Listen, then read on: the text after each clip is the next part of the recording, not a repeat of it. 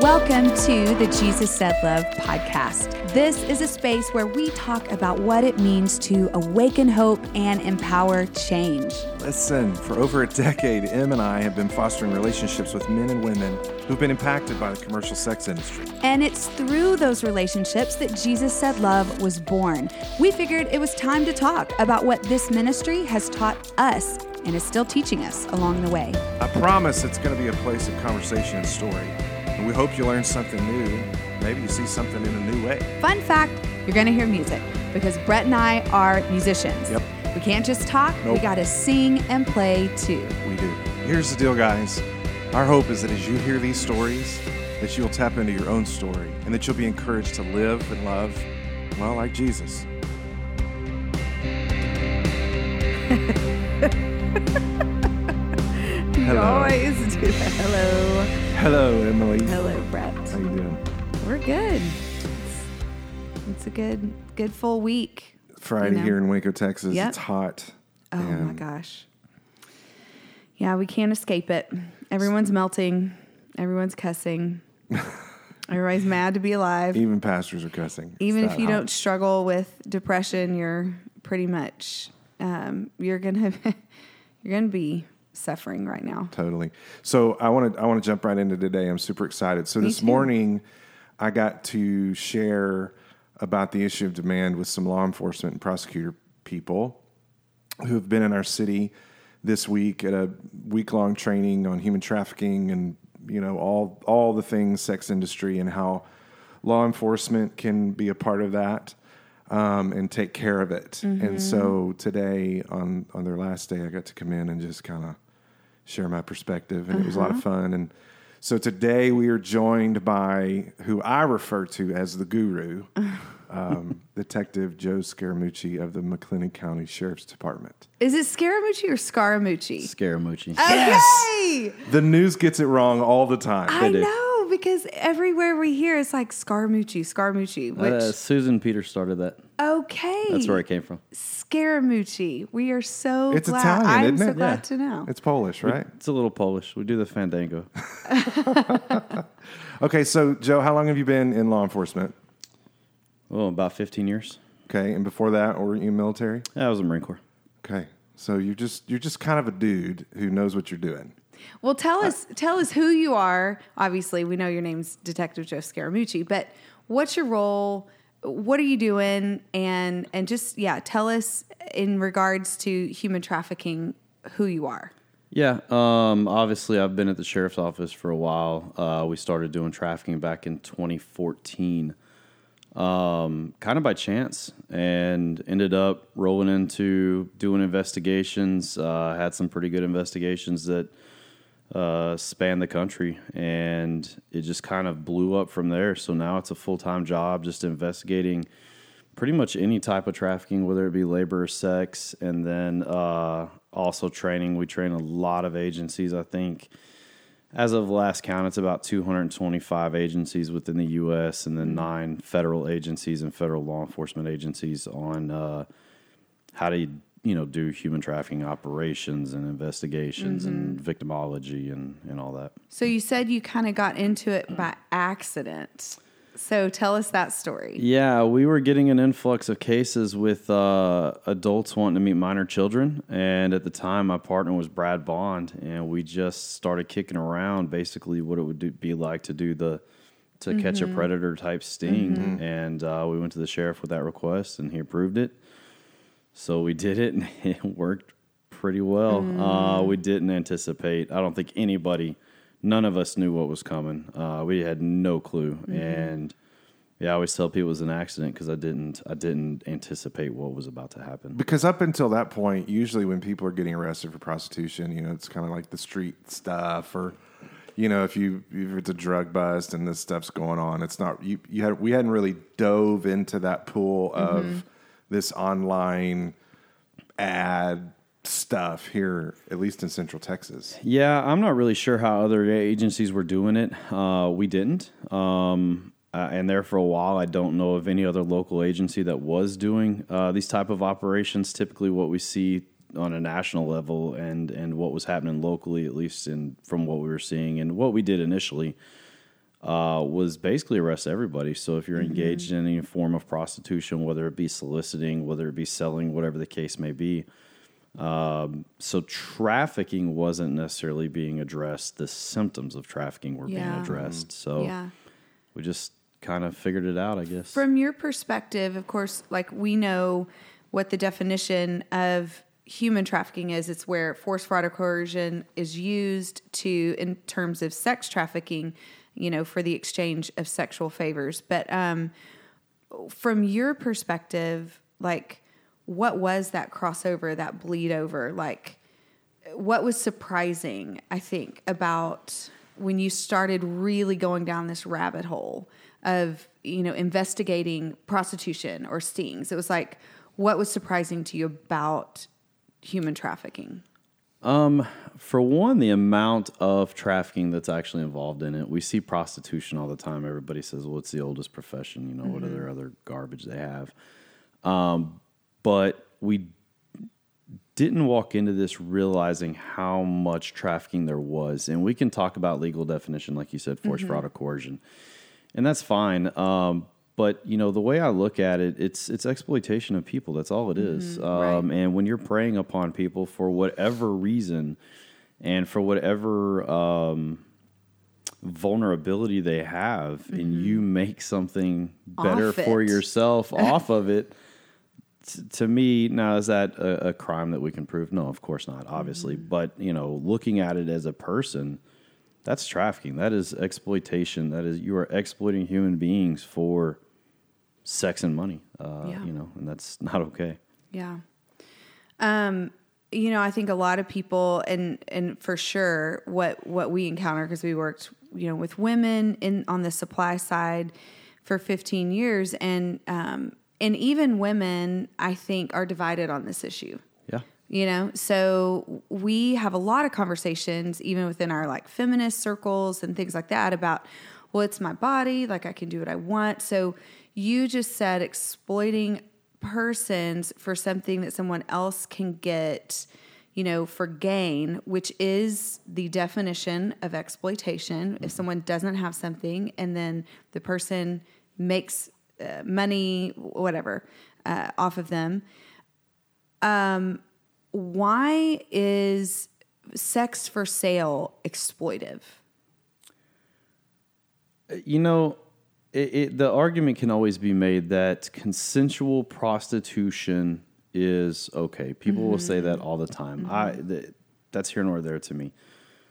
Uh, I do not know of any child, and I could be completely wrong, but I have yet to meet a child who just got back from Disney, watched all the fireworks at Magic Kingdom, and mm-hmm. said, I can't wait to get older mm-hmm. so I can sell my body for monetary gain. Right. So, somewhere along the lines, whether they realize it or not, something has happened that has now made this acceptable. Mm-hmm. I would argue that even a sex buyer is exploiting that vulnerability with somebody who's doing it quote unquote consensually and on their mm-hmm. own accord. So, you know, mm-hmm. it's tough. I mean, it- mm-hmm. obviously, we all have a right to, I say a right, obviously not legally, but we have um, a right to make our own decisions with our body and what we do with it. But, uh, you know, somewhere along the line, you can't tell me that there's nothing that nothing ever occurred that made you feel like, hey, this is okay for me to do. Yeah, I think for us, when we look at like, for me, when I look at the context of a choice, that's what I'm looking at. So, so it's like, okay, well, maybe she did enter this quote by choice.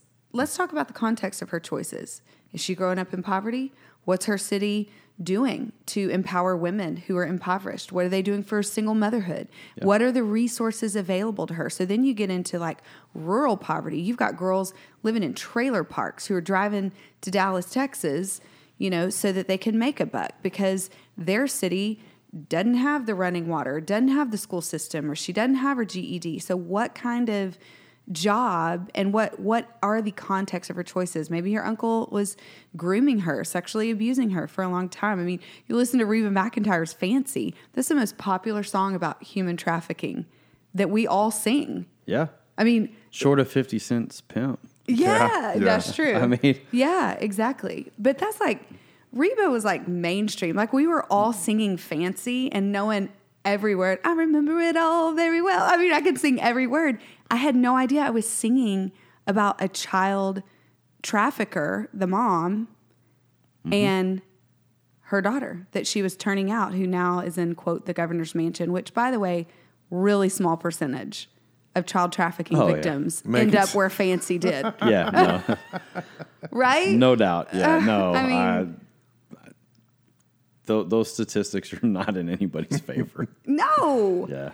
So the majority of what you're seeing on your side, I mean, what who how are how accessible are these young girls? How young is is what you're seeing? You guys set up online stings. You pose uh, sometimes as a 15 year old girl to lure predators in, and um, I mean, yeah, how young are you seeing, and how young are you looking at? Yeah, we um have that that's tough. Um unfortunately we've seen juvenile sex crimes with children, you know, that are very young. Uh, I think the youngest that we had where somebody actually came to us thinking we were providing a child was two, which is pretty young, obviously. Um, typically, when it comes to juvenile victims, we're seeing, uh, you know, entry 14 ish years old. So it's a pretty popular age, unfortunately. So, so what you mean by that is you're you're finding these buyers who that's what they're interested in. They're interested in paying a 14 year old for sex. Yeah, we do come across them. Um, you know, the the fact remains is it's taboo. You can't do it. It's a it's a crime, and if you have somebody that you know that you groom and you end up sexually abusing or something like that, there's still the possibility that they know who you are, and they can exploit that situation and, and turn you in. Mm-hmm. So if you meet with somebody that you're literally paying, spending an hour with, and leaving, you know who she she doesn't know who you are. She can't call law enforcement and say, "Hey, you know, this person just left here." To her, you're number mm-hmm. ten of the day. Unfortunately, you know. So take us take us to your first sting. You put the thing out there. Let me rephrase that. No. You put the online ad out there, and all of a sudden people start chiming in. Yeah, so uh, I'm a pretty boring person. So nine o'clock on a Saturday night, when uh, I was getting ready for bed, I figured the rest of the world would be getting ready for bed. You know, that was ignorant. Um, so I, I put up an ad, just very vague. You know, would you want to hang out? Here's my number, and you know whatever. Um, let it go overnight. I woke up. I had something like 94 emails, some, you know, some absurd number. Uh, so that was kind of the first clue that hey, we got a huge problem that we don't know how. Well, we didn't expect this. Um, and I, I want to say on that first operation, we probably did two weeks worth, and I want to say had 20 people, if I'm not mistaken, that showed up that were specifically looking for sex with juveniles. And in did- our small community. I mean, that's the other thing is you're not in. This was in a. They were coming from other areas, Yeah, yeah. but you were advertising just for kind of our area. just in Waco. Yeah. Yeah, just in Waco. So, Yeah. you know, people from uh, outlying areas and then uh, people Mm-hmm. coming through Waco for whatever reasons uh, were reaching out and Mm. meeting up with us. So statistically, we're like the what we have for the national statistic is that the demand is mostly made up of educated college white males. Is that what you're seeing, or are you are we going to start seeing some change on that um, to where more people where it's a wider range, or are you pretty much like? Nope, white college educated males are still the ones. Uh, I would say for at least on a local level, what we're seeing is those would that would be more the demographic for the illicit massage businesses. Okay. So typically, Yeah. the people that are going to uh, engage in those forms are typically older uh, Caucasian men that are well educated and have wedding rings. Um, when it comes to showing up for what they believe to be a prostitute or any other, you know, whatever uh, person that's engaging in this, it's everybody. I can't mm-hmm. tell. yeah, I mean, I would even from the guys that have been through Stop Yeah. the Dance School. I mean, it is mm-hmm. It does All it. the colors of the rainbow. Yeah, you could mm-hmm. be any race, any age. I, I mean, we've had. I, I think we had a guy one time that didn't even hear me. I kept telling him, "Sir, I'm the sheriff's office," and he was uh, very elderly and couldn't mm. even couldn't even hear me telling him, "Like I'm literally behind you, sir." wow. Um, hmm. so we've seen it all. We've had. I think the youngest ever show up was like 15 or 16. Really? Mm-hmm. Are the are- do you see any women? Uh, we have had a couple women buyers. Uh, mm-hmm. it's few and far between. Typically, what we're seeing is that they're acting kind of in conjunction with the spouse for you know another female to join. Okay. And then what about on the supply side? Is it still largely women? Yeah, the Yeah. overwhelming majority of what we're seeing is women. Uh, we do know that there are you know male victims. Um, Typically, it's a it's a very underreported crime. Yeah. So we don't get a lot of uh, of males come forward say, "Hey, I was trafficked," you know, uh, for whatever reason. But we do come across those victims. It's just very um, few and far between. Yeah. Okay, so when you when you came in to become a police officer and then you joined the sheriff's department, human trafficking and sex work that wasn't on your radar. You're doing other things. Yeah, when I came to work here, I was investigating crimes against persons. So uh, um, my background was doing um, pretty much anything from capital murder to uh, assault, family violence to um, any kind of crime scene uh, investigation, um, child sex crime, adult sex crime.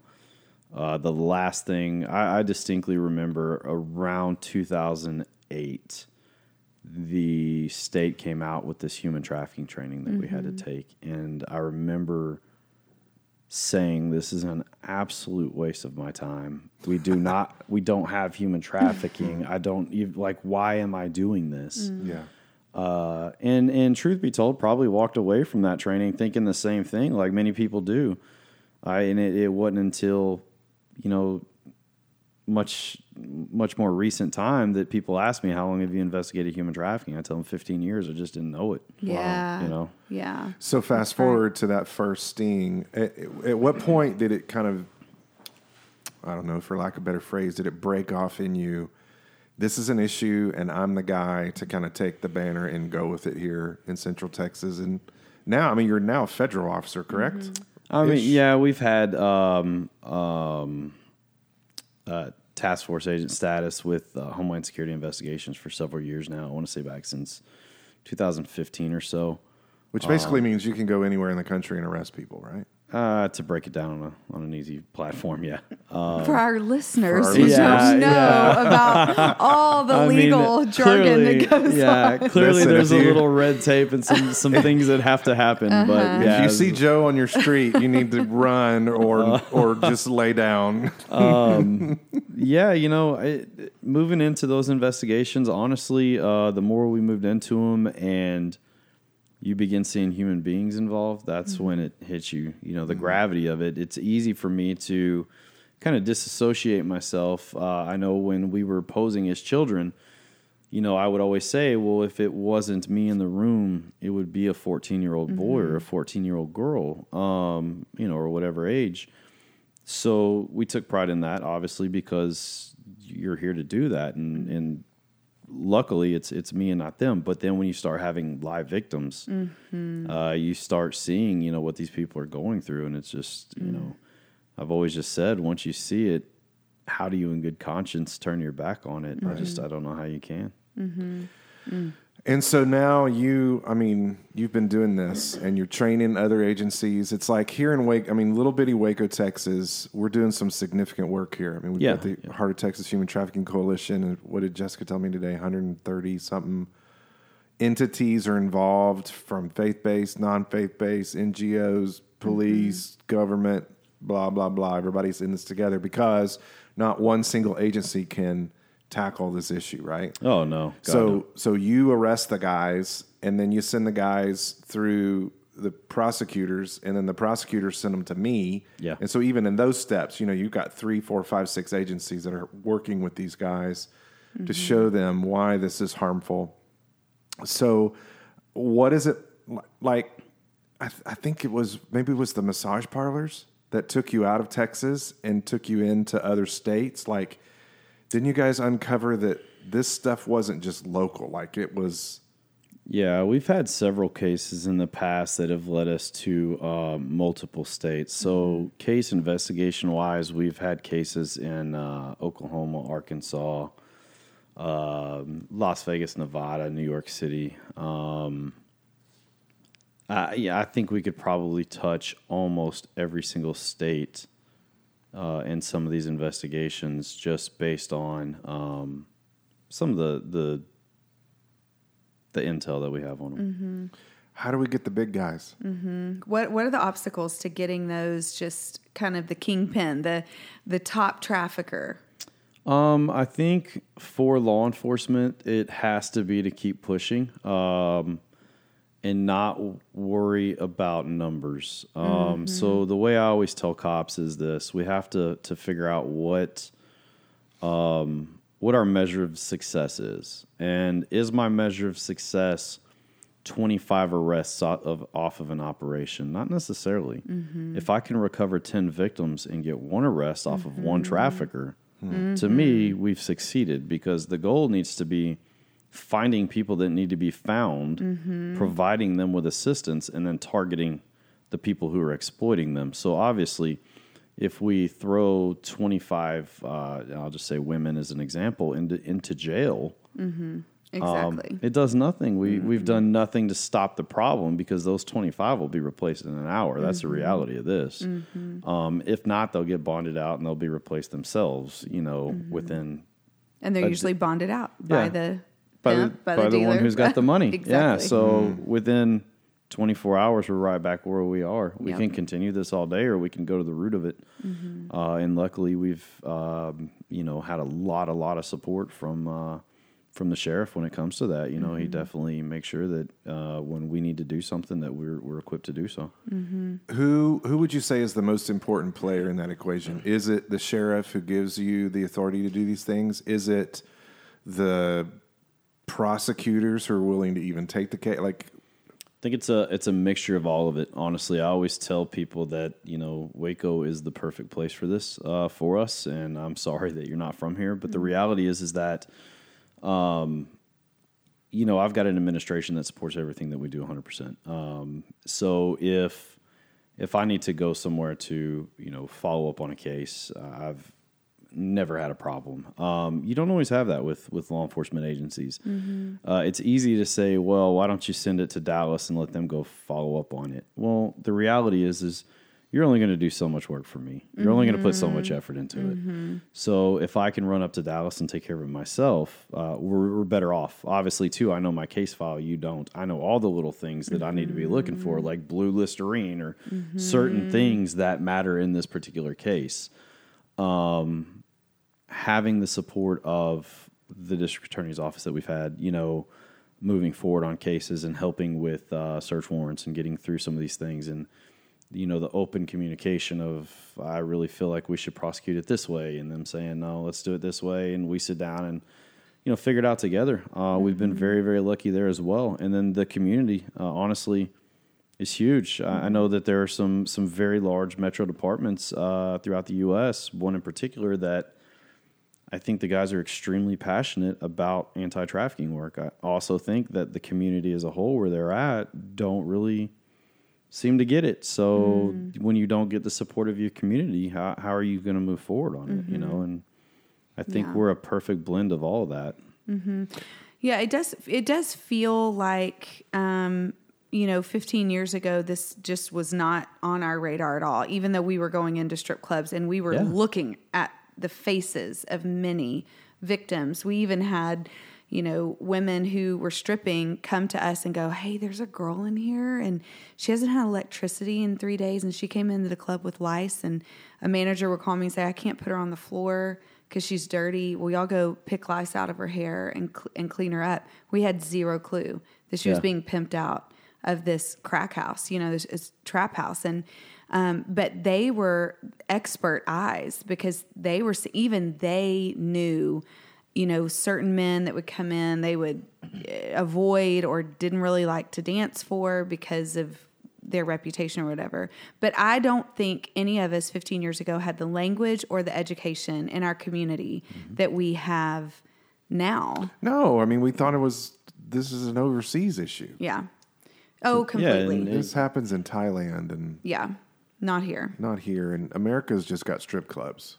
Yeah, and it, it was know, the it's just- glamorization. I think of all of it. I think that's the scales that have to fall from people's eyes. Is it's like that's like one percent of women in that industry that are making over fifty thousand dollars. One to three percent is what they're saying. I mean, the rest on the supply side aren't the ones making the money. The the businessmen, the the people on top who are running them, you know, are pocketing that. Yeah, for sure.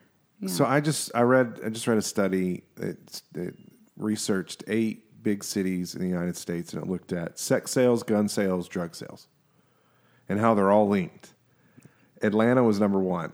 Uh, Atlanta's usually number one on that. I, I mean, that's sad, but it's true. It was number one, and and of those three categories, the sex sales far exceeded both guns and drugs. Yeah. Fifth was Dallas, Texas, and Dallas's number one was drugs, but it was closely followed by sex and then guns. And so, are you seeing that on the street? Are you seeing these drug connections with Gun, sex, with guns, with You know that's tough. Uh, part of it we're we're in Texas, so everybody's got a gun, whether they're criminal or not. Um, so that one uh, that's kind of a tough one to to work in there. Um, we do have people show up with guns. There's no question about it.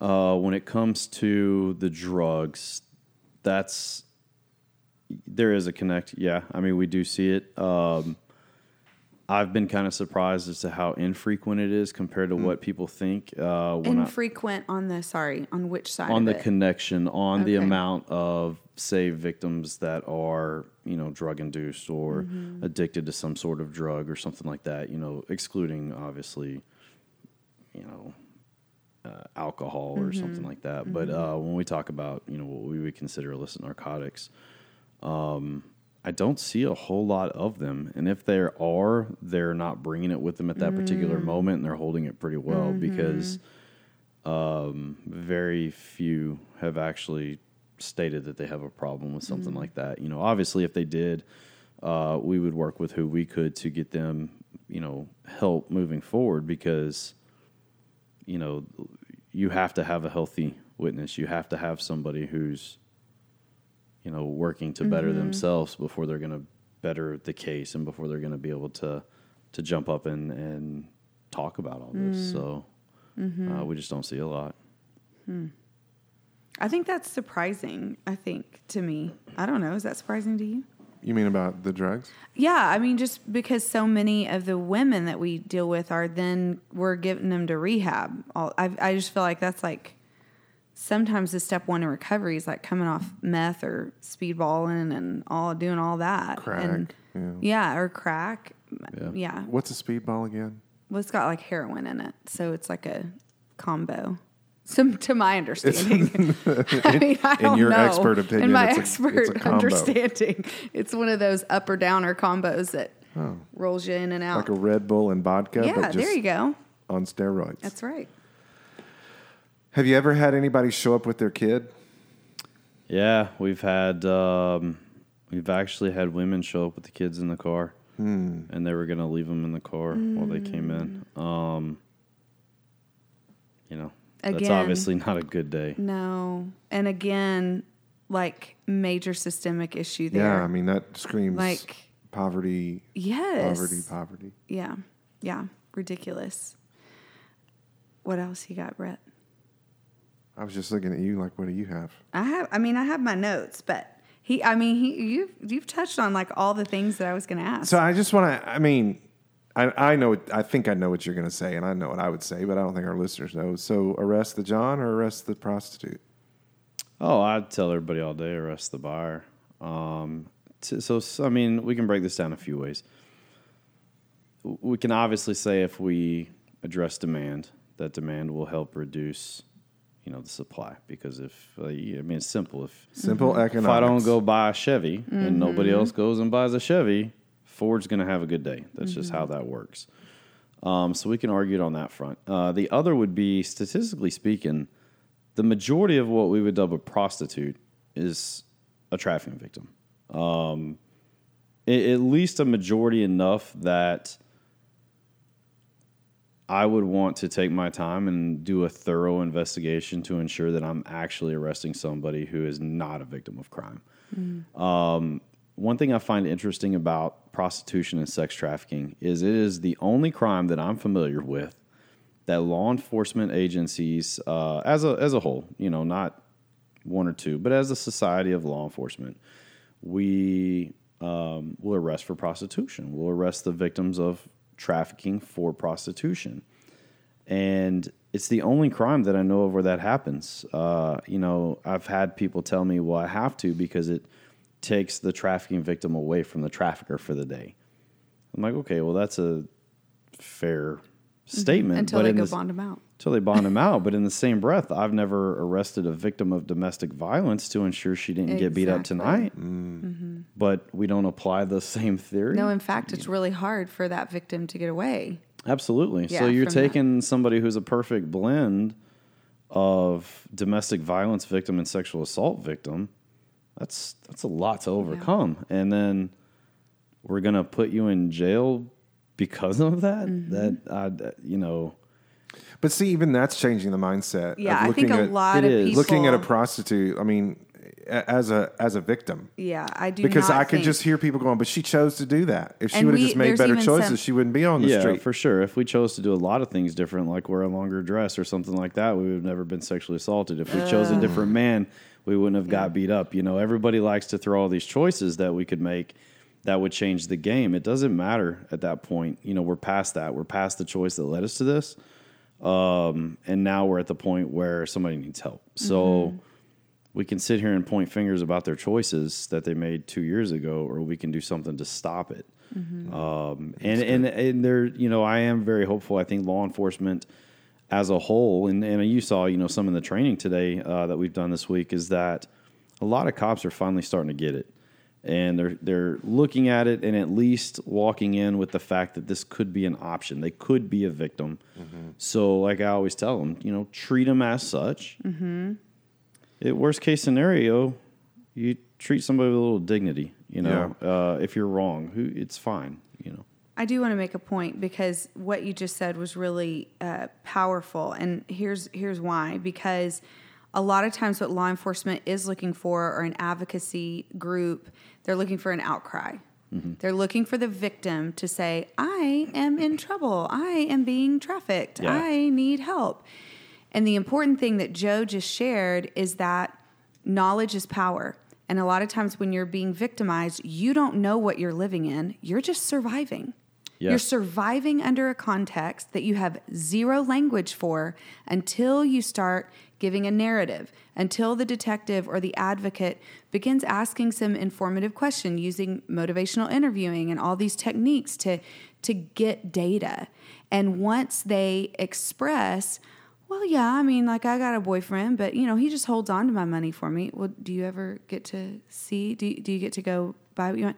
Yeah, I mean, I get to go down and and I can spend or whatever. I mean, Yeah. all this stuff comes up as their sto- as they're telling their story. And so just like the person in poverty doesn't know all the statistics about poverty. No. They don't know that until they they may get a chance to visit someone at college and they realize I didn't have all this gro- what did what was I growing up in? What was it? Why didn't I have a grocery store with organic apples? Well, cuz you lived in a food desert. And ain't nobody selling organic apples in the hood. And that's how it was. And you knowledge is power. So you start giving more education to communities, you start giving more education to victim services and your I mean how you're training law enforcement is changing the game because we're looking for different information. Oh, totally. Yeah. I mean, I, I, even today, I had a conversation with a guy, and he he just kept saying, "This is so good. This is so transformational to me." And I'm worried about going back to my department because I'm going to try to share this information. Everybody's going to blow me off. Is it's, that's not here. It's Yeah, not good for so- you. It's not here. Yeah. So what we work on with law enforcement quite a bit is is this. Um, when we look at human trafficking over the last thirty years of police investigations, uh, the reality is is that we've always done exactly what you just said, Emily, and that's we ask for the victim to tell us what happened. Um, and for the last thirty years, if you were to ask law enforcement, I could put hundred cops in the room right now and say, "Tell me what the biggest obstacle and hurdle is to human trafficking investigations. Just tell me what it is. 99 of those cops will say, I can't get victims to cooperate. Mm. Okay.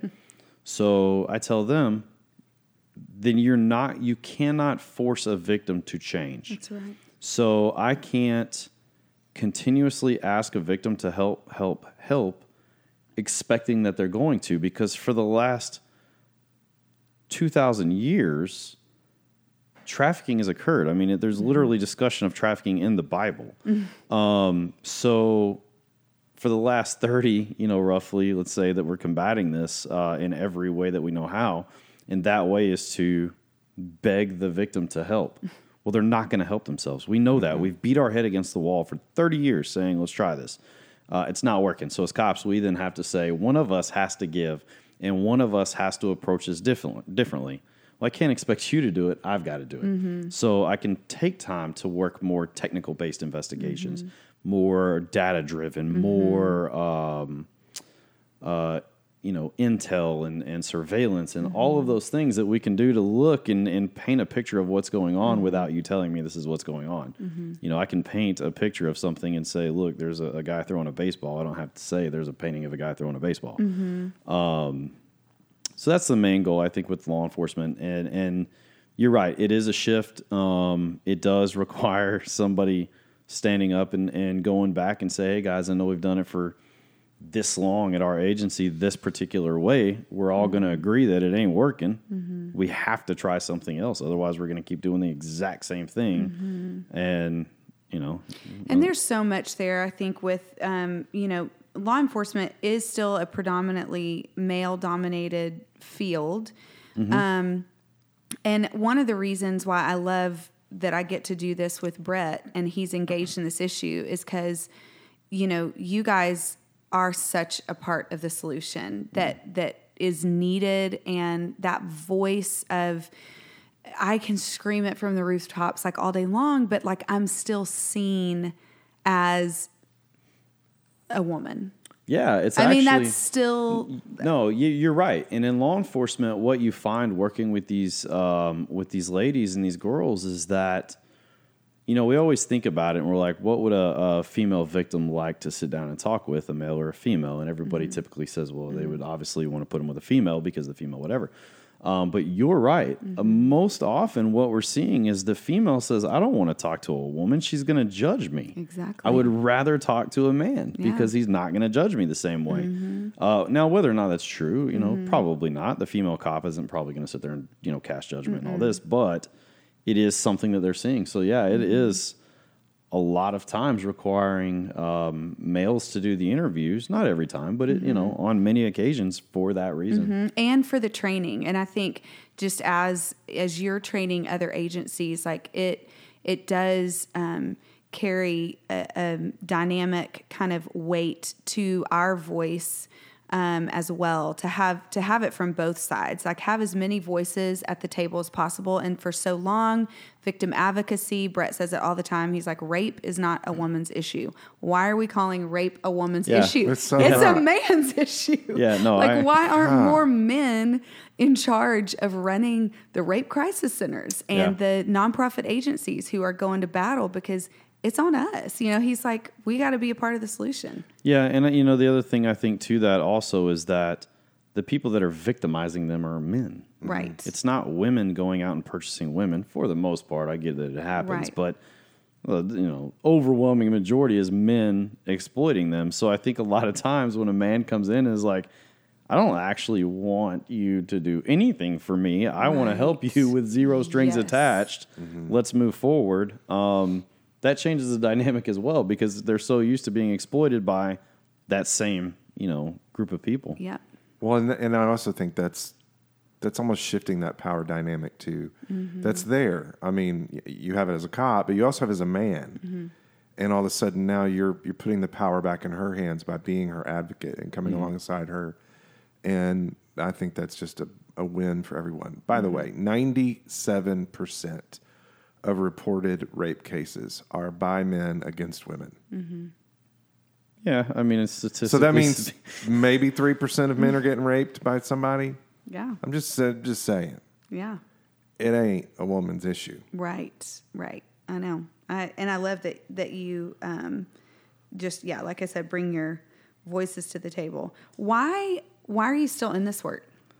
Um, I mean 2000 well, I mean, you know, I don't want to move into accounting or something. to be honest, um, you know, I I kind of feel like, um, uh, you know, like I said earlier, if if you see it, you got to do something about it, and I don't want to walk away from this uh, when that time comes and not know what happens next. I don't want to. Of course, I'm still young. I got plenty of years to, you know, run around here. But um, I don't want to move on to something else that is going to take me away from what I feel is kind of my calling. Uh, I don't want to, you know, promote or, or try to transfer to a different unit or something like that. Um, just because I feel like this is where I want to be.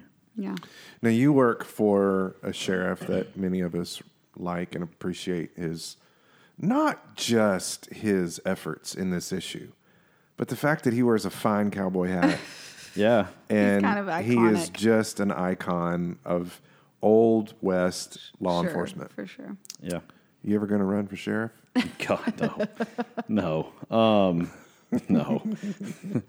that uh, Not gonna happen, No, huh? I, you know, I enjoy what I do. I, I really do. Um, I, I, uh, you know, God bless that man. I, I don't know how. There's not enough hours in the day. Yeah. I don't know how he does it. To be honest, like just to be completely honest. Mm-hmm. Um, Well, and just to, not to, to make this about the sheriff, but he's out there doing the work with you. Like Oh, he's yeah. doing takedowns too. And how he's in his seventies, isn't he? Yeah, I'm not sure how old he is, um, but I, that's probably about right. And I don't know of any other, honestly, of any other elected sheriff that's out there. Uh, when we talk to, to agencies, you know, and I tell them, yeah, you know, my sheriff was out doing surveillance with us. They're like, what are you talking about? What, what sheriff? I'm like, the sheriff. No, yeah, which one? I'm like, the only one. You know, the, We got the, one. the sheriff. And they're like, wait a minute, your elected sheriff is out working with you guys, you know, and that's a huge morale thing, you know, to be honest with you. Right. It's, pretty cool to to be doing an operation and and you know, you got a guy take off running and and there's your boss out there with you. That's mm-hmm. it's, you know, it's a Yeah. pretty good That's good pretty good feeling. Yeah, for sure. it's good Does he leadership. carry a revolver? No, no, he's he's got that 1911. Oh, with the funny. pearl inlay. Uh, that I don't know, but I know it's definitely definitely probably a 45. Oh, amazing. Well, Em, you got any more questions? No, I think this has been great. I hope our listeners have just had a good chance to kind of take a look inside of where law enforcement's coming from and to hopefully have um, a redemptive view. I think that, you know, for us being faith based, we believe even things that, of course, systems that have failed us are also capable of um, redemption, reconciliation, resurrection. And um, I think that what I hope is proved in listening to this is that there are some incredible agencies doing some incredible work. And, um, and it's going to take all of us to turn this game together. Yeah. Um, so, yeah, just working with one another, communicating with one another, and um, and just I can't commend you guys enough for just the training and and what you guys have done to help recover countless victims. And if you're Really if you're out there listening uh, and you're in law enforcement or you know people in law enforcement, let them listen to this Mm-hmm. because we that's one of the areas we've got to change mindsets. That you Mm-hmm. you need to acknowledge that human trafficking is happening in your city Mm-hmm. of some degree. It's happening, and you are some of the front lines to do something about it. Mm-hmm. And Joe will come train you. I just signed him up. He'll come to where you are. He'll go to Hawaii. You'll go to Hawaii. Hey, He's uh, got no, federal. I'm definitely not going to turn down. he's got federal credentials. So Ho- hopefully, somebody needs an Alaskan cruise training There you or go. something. Yeah. Hey, a cruise and trafficking training. Wouldn't There that you be? go. You know how people are doing that these days? They're doing like different conferences, like on cruise ships. that would be an Sign awkward Joe up. conference. Joe wants Joe wants an Alaskan cruise human that trafficking would- awareness there we training. Go. There we go. For now, I'm good bringing everybody to Waco. We'll, we'll. Go on a cruise and hear all this stuff, and then go drink drinks. I mean, Oh. that's weird. well, man, thank you, thank you for letting us learn from you. Yeah, for and sure. Thank you for, everything for that you do. asking me. thanks for listening. And uh, we've got one more episode coming up in this series on demand. so remember, arrest the buyer, not the supply. All right. See you guys later. See ya. Hey, thanks for joining the Jesus Said Love podcast. We are so glad you have chosen to awaken hope and empower change with us. We want to remind you to subscribe to the podcast on iTunes and leave us a review. Yes. Because your voice matters. It's how we get this message into the world. And lastly, be sure to follow Jesus Said Love on Instagram and Facebook for up to date info. And visit the website at jesussaidlove.com for how you can join the JSL fam. Until next time. Share the love.